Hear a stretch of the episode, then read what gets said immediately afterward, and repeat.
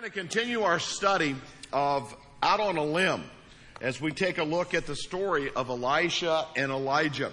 And Elijah's a prophet about 2,600 years ago. And today may be one of the funnest messages I ever preached. It's a little tough, some of the topics we're going to deal with, but we're going to take you on a geographical challenge. And uh, I'm going to show you just how amazing God really is. I was on a flight two weeks ago to Lima, Peru. It's a five and a half hour flight. And I decided to do something that I've never done before. No movies, no music. I had my headphones. I had all the stuff I normally had. But I decided that I was going to spend five and a half hours thinking. Thinking. Now, that doesn't sound hard. Try it. Try it. I was exhausted. Now, I know I don't have as much to work with as some of you, but for five and a half hours, the Bible calls this meditation.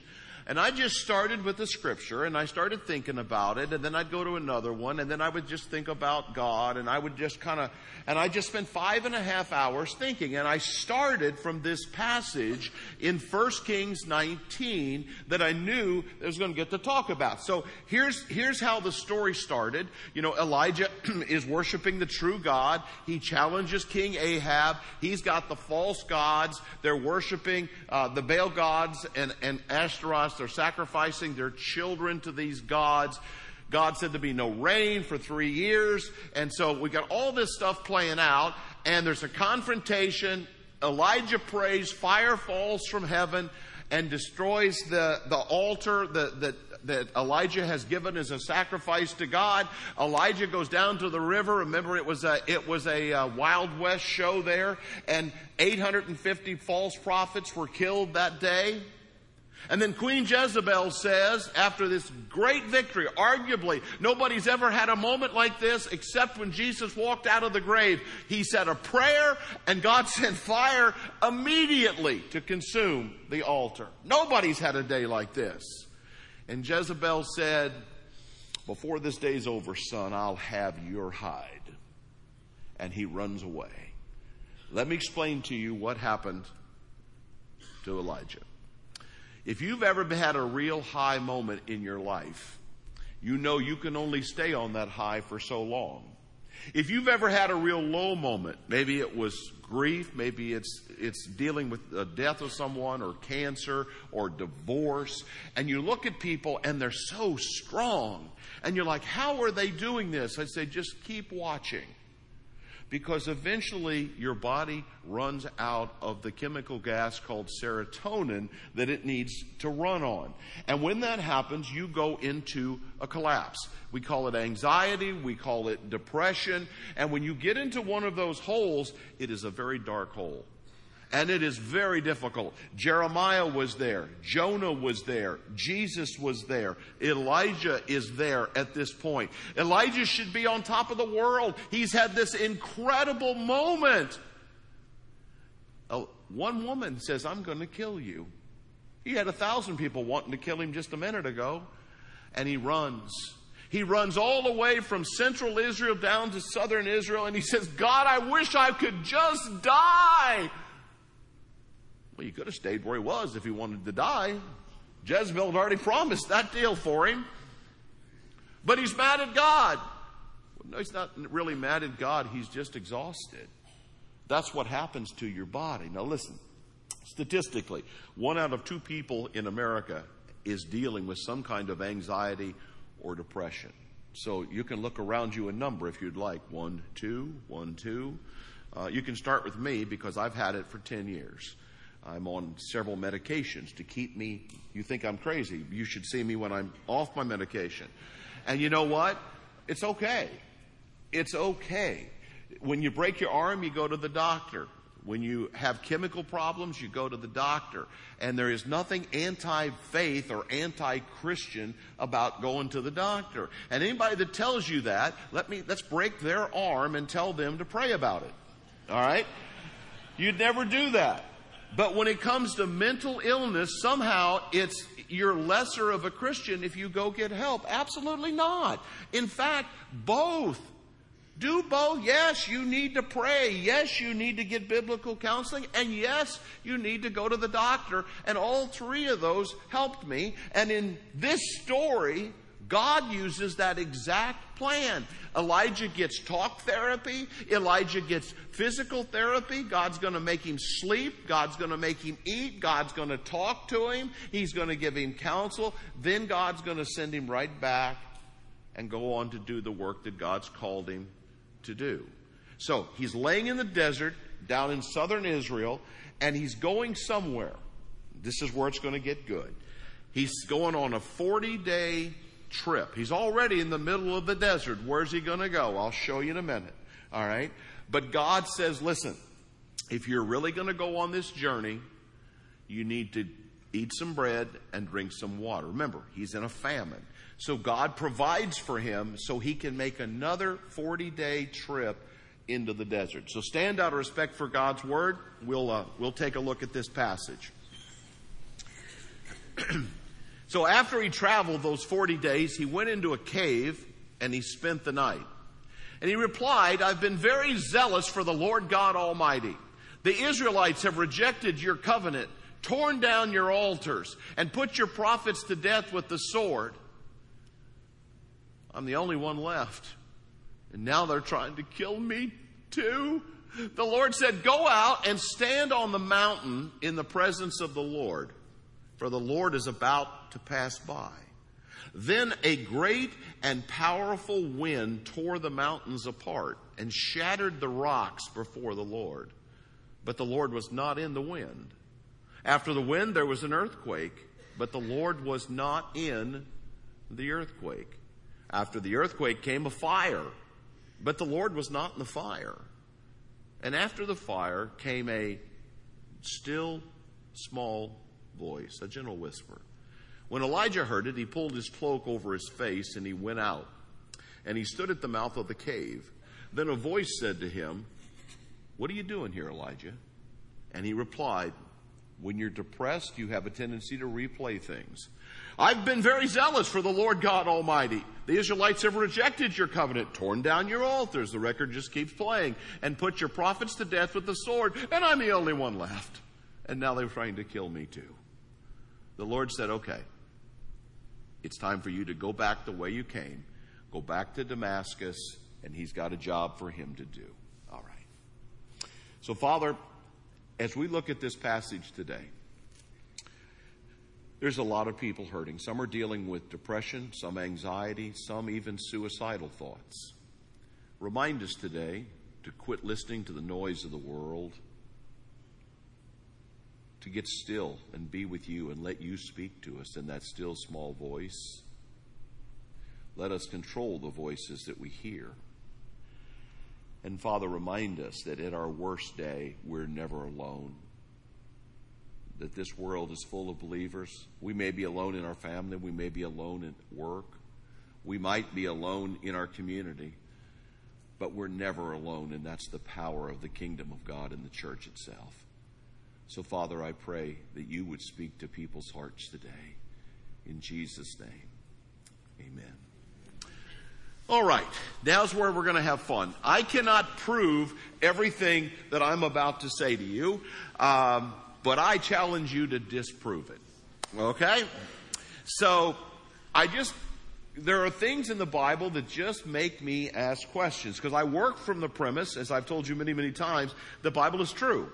It is the Word of God, right? We agree with that. So, nothing is there by accident, and God has a way of taking us around the same places until we get things right. Like when you're taking a test and you're like, I don't know the answer to number two, I'll just skip that. Well, eventually you have to go back and do number two. And number three, it's like, I don't want to deal with this one. Well, okay, fine, hop over it, but you still going to have to come back and give some kind of an answer.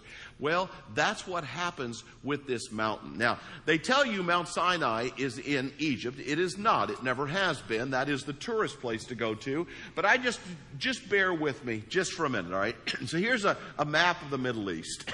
so we've got, we've got the, the creation of Adam where did that take place? Good question, Joe. According to the rabbis, Adam was created on the Temple Mount in Jerusalem.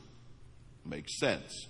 It's also where Adam is buried. It's where Jesus was crucified so that the blood that Jesus shed ran down onto the sins of Adam. Very same mountain. Very interesting. But it says in Genesis that God placed Adam in a garden where? In the east. East of what? East of Jerusalem. The Garden of Eden, we think about right here. There's four rivers that are mentioned in the Garden of Eden the Tigris, the Euphrates, the Gihon, and the Pishon. Okay, the Tigris and Euphrates are here. Probably the Nile is the other one, and the Ganges River in India is the other one. So there is the Garden of Eden. Okay? So in the middle of the Garden of Eden is Saudi Arabia. Now let me tell you about a mountain there. There is a mountain there that has a tree on top of it. Moses ran into that mountain. Does anybody remember that story? What happened to that tree? Bush. It the burn the, the bush burned, but it was not consumed. There was a fire on the mountain, and it drew Moses there. And Moses went up there, and God told Moses, "Let my people go." Yeah. And then he would come back years later with all of Israel, and they would go to that same mountain, and that's where he got the Ten Commandments. That's Mount Horeb. But let's back up because this mountain is right here, okay? And what's interesting is in Arabic, the mountain's name is Jabal al Laws, the mountain of laws, or the mountain of Moses. Ask an Arabic speaking person where it happened. They'll tell you where it happened. It all happened on a mountain right here. All right. Now here's a picture of the mountain today. All right. This looks like a shadow. It is not. The top of the mountain is burnt. It looks like a volcano. It is, this has all been burnt, this rock. Now, what if, just, just hear me out here. I went back to Genesis, and it says that after Adam and Eve sinned, they hid from God. How do you hide from God? It's in Genesis chapter 3, verse 8. It says, They heard the voice of God walking in the forest, and they hid themselves amongst the trees. And I'm thinking, how do you hide, how do you hide amongst trees? Well, I know what I'd do. Go hide in a cave. Hold on to that thought. So Moses goes, sees the burning bush, goes back. Moses spends 40 days twice praying and fasting on that mountain. You think he just laid on top of a mountain? No, he's inside that cave. Elijah travels 40 days to get somewhere to meet with God. Where would he go? Well, he'd go back to the mountain of God, wouldn't he? Wouldn't he go back to the same mountain? Wouldn't he go back to the same cave? Oh, yes, he did. Because he wanted to be in contact with God himself. Why else would he make the journey? Remember, it was a 40 day journey. So then you read Acts chapter 9. In Acts chapter 9, the apostle Paul becomes a Christian. He's walking from Jerusalem to Damascus, Syria, straight north, and along the way, what happens? Paul hears a voice. And it's the voice of Jesus that says, I am Jesus. Why are you persecuting me? Saul goes blind before the story's over. He accepts Jesus. He's baptized. And then he goes away for three years. Where'd he go? Oh, that's a good question. In Galatians chapter 1, Paul said, I did not want to be built on Peter's ideas or James's ideas or John's idea. So he said, I went to Arabia. Where'd he go? Same mountain, same place, same cave, three years so he could be alone with God. So I now have everybody on this mountain except the one guy that I need on the mountain Jesus. And I thought, well, Jesus wouldn't need that mountain. Matthew chapter 4, Satan is tempting Jesus, the third temptation, says that Satan took Jesus to a high mountain and showed him all the kingdoms of the world. And he said, If you will worship me, all this can be yours. And Jesus said, No, you will worship the Lord your God only. Could it be that God used the very same mountain where Adam made the decision to turn his back on God, where he gave Moses the law, where Elijah goes, where Paul's going to go, that it was this same mountain. So I looked up what the historians said. They said it was a 40 day walk from where Jesus was to the mountain. Now, let's take a look at all of this. So here's the mountain. There's what it looks like in the distance. Here's the cave, just in case you're wondering, is there a cave? And at the bottom of this cave is the altar that Moses built 3,500 years ago. If you're wondering if any of this stuff is true, the altar that he built to worship God is still there at the base of that mountain. The Saudis have it all fenced in and camered in. They just as soon we not prove that the biblical story is true. All right? Now there's your setup. So Elijah goes and he goes to this cave to hang out. You know why? Because it was really noisy where he was. He's been listening to these false prophets. He's been listening to King Ahab. He's been listening to King Jezebel. And you see, for us, it's ABC, CBS, NBC, CNN, uh, Fox News, uh, the Daytona News Journal, the Orlando Sentinel. The noise is everywhere. And if you listen to the noise, nobody's a Christian anymore. The water's terrible. We're all going to die. Uh, the, the waters are, the, the, the, oceans are rising. We'll probably be underwater next week. There'll be no food left. Uh, this, this coronavirus is going to kill us all. You know what? Maybe all of that's true, but I'm a Christian. I'm a Christian. Guess who the heroes are in Hunan right now? It's the Christians. While everybody's trying to get out, the ones who can, the Christians are going door to door taking care of people and preaching the gospel. Because for once, the Chinese don't care. Those people are all dying or they're sick. And so the Christians are doing exactly what you would expect Christians to do. But listen, there's so much noise. There's so much noise. And listen, I like noise. I like watching football games. I like, I like, I sleep to NASCAR races. I like noise. But the truth is, sometimes you got to get alone with God. So God let him go all the way out in the wilderness, put him out in a cave, and left him there for 40 days. So then Elijah's whining for 40 days. And listen, here's the deal. When you've got anxiety, when you've got depression, you get time. I always tell people that. You get time.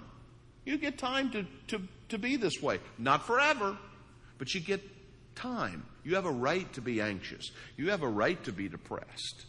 However, we don't want to stay here. You don't want to stay here. So what do we do? Well, God got him up, got him eating, got him drinking water, got him talking, and said, okay, let me show you something. So there was a strong wind that ripped the rocks apart. What did it say? Yeah, God wasn't in the wind. God sent a fire.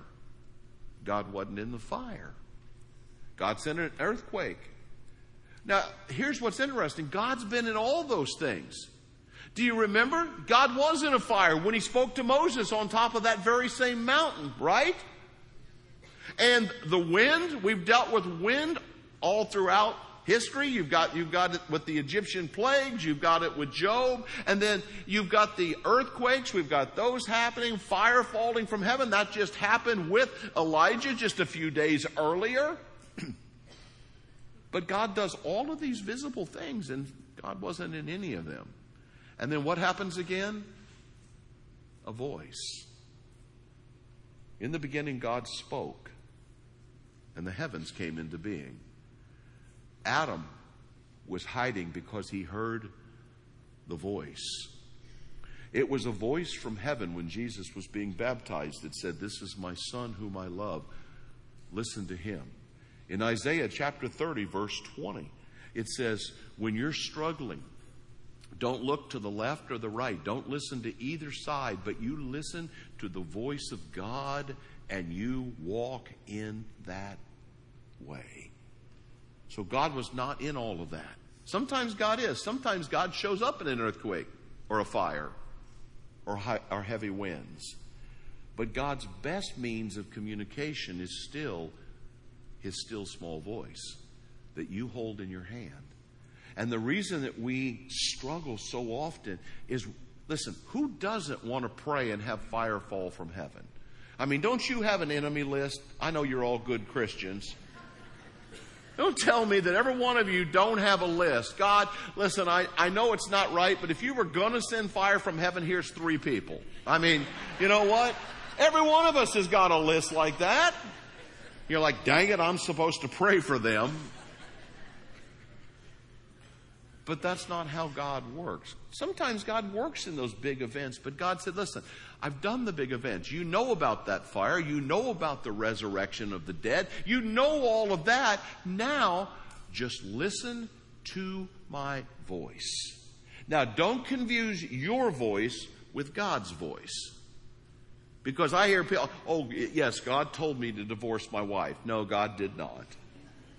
God told me to rob the 7 Eleven. No, God did not tell you to do that. Because God's voice is always going to be in line with His Word. And the reason we are dying in America as Christians is because nobody's reading the book. All right? Read the Word. I don't care if you read a, a, a sentence a day, a chapter a day. I, am in a deal with my brother where we're, we're going to read through the Bible twice a year. It's about eight chapters uh, a day.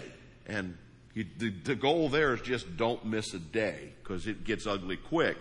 Um, but we decided that we didn't want to we didn't want to rush it, but at the same time we wanted to try to get through the whole book twice in a year, so we would face everything in the Old Testament, the New Testament twice during the year, and we would get all of that into our heads for for discussion.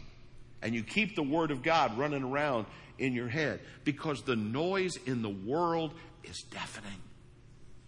The world and the, and, and the thing is, everything that you and I hold dear, the world's telling us we're crazy. And I don't know if you've ever experienced this, but if you've ever been around a person who's addicted, I don't care, alcohol, drugs, whatever, you try to have a conversation with them. Within five minutes, they'll convince you that you're drunk. And you'll be standing there going, wait a minute, I haven't had anything to drink for 30 years but they'll convince you that what you saw you didn't see, what you, what you heard you didn't hear. And that's what the noise in the world does. And you've gotta turn it off. You gotta turn it all off and have a place where you and God can talk. Or maybe where you don't talk, where you just listen.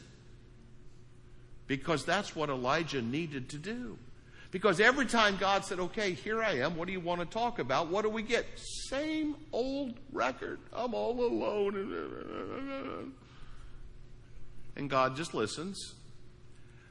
But the best thing he had going for him was when he sat and was still and he just listened to the presence of God. Now, look, I don't know where that is for you. Mountains are hard to find here in Florida. So, the beach, your backyard, uh, John Maxwell talks about a thinking chair. He says he, he has a thinking chair. And the only time he goes and sits in that chair is when he wants to think. Right? Probably would, would behoove all of us to do a little more thinking. But he said, I just go and think about God when I sit in that chair. That's pretty good. But then here's the winner to the story.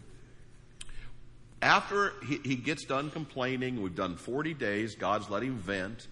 God said, okay, it's time you go back to the job you've been called to do. What's his job? Well, he's prophet.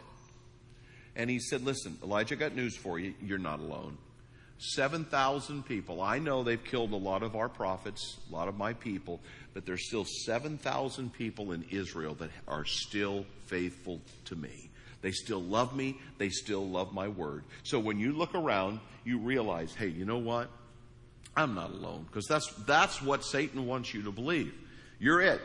You're alone. Nobody loves Jesus but you. Nobody loves the Bible but you. Nobody cares about biblical principles but you. And you feel like you're on an island. And sometimes you are. And you need to look outside that island and realize No, there's still two or three billion of us wandering the planet that all love Jesus. You are not alone. And once he tells him that, what's he do? He says, Elijah, you need to get back to doing what I've told you to do. Because that's where the therapy concludes, my friends. The therapy didn't conclude by more and more and more therapy. It concluded with, okay, now I need to go give back. So, what's that mean? Well, time for me to go work in the children's department, time for me to go help the teens, time for me to start a Bible study, time for me to, to go out and serve. It's time for me to quit thinking about me and go do what God told me to do in the first place. Wow. So, what do we do? I don't know because I don't know where you're at. And some of you, you're very readable. Some of you are very, very good at hiding what's going on inside of you. When, when I went through my difficult time, nobody would have known except the very inner core of my family. Because I'm just wasn't going to come up here on stage, and I wasn't ready for that. But every one of us, one out of two, is dealing with something right now. Turn off the noise. Get alone with God. Go find that place. You don't have to go to that cave. Go find a place where you and God can be alone and turn it all off. And then remember hey, I am not alone. There's people here that will talk to me, pray with me, love me, help me. This is a safe place because we've all been there. Let's pray. Father, I thank you for that promise that we're never alone. And I suppose it's always been noisy.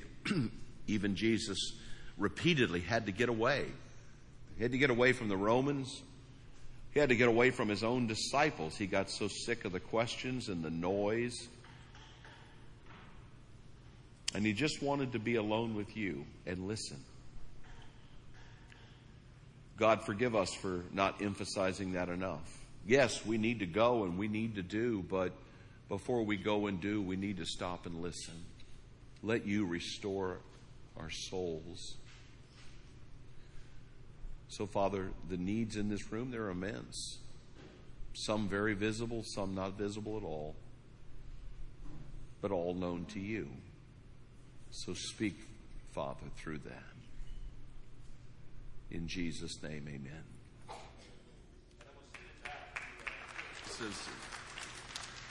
I'm going to send it back to the campuses now. Pastor David and Pastor Michael will take it uh, on their ends. And what we're going to do here is it'd be real easy to walk off the stage now and you can say, okay, uh, great geology, great geography map, um, okay, somewhat interesting, but never deal with what we really came to talk about. So let's just take a minute and be real, right? For me, it was, was 10 years ago. And um, I just broke. And I can't tell you, um, I had counselors, good friends of mine, that I was going to, to get help, and I'm just sitting there crying. And they'd say, what, What's wrong with you? And I said, Would you tell me? I'm, I'm paying you to tell me. And, and they would laugh at me, and we would talk, and, and they, they talked me through a lot of things. They sent me to my doctor. I got on some medicine that was helpful. They said, Joe, you've pushed your body as far as you can push it, and your body's run out of gas. And you've got to take time to refuel your mind, your soul, your heart, your life, your family. You got to pull back from that. And I sat repeatedly and I cried. You all don't know this. There were times at the other building where I was in the, in the parking lot on the phone crying saying, I can't walk in there and preach. I can't do it. I know what it feels like. In fact, I told people I would take leukemia double again over the bout of anxiety and depression that I went through. It's the ugliest thing I've ever gone through. So I'm here to tell you there's help. And there'll be a prayer team over here. There'll be a prayer team over here. If you need to accept Jesus, that's the first thing we're going to ask you on either side is where are you with Jesus? If you need to accept Jesus, we need to get that right. Out in the lobby, there's a table set up. Um, you sign up, there's different books and things, they're all free. We're paying for all of them. We want to get you help. You can sign up for biblical counseling, you can sign up for the books and the booklets. We, we had a whole bunch, and last night they took all of them, okay? Um, listen, you probably don't need it, but your cousin does. So pick up a copy, sign up for a copy for your cousin. Does that make you feel better? All right. Maybe it's your uncle that needs some help. It's okay. It's okay. But I know your pastor does. And I'll tell you what, I had two pastor friends that walked me through it, that cried me through it, that got me the medical help I needed, and it's why I'm able to still stand here today and do the job that God's called me to do.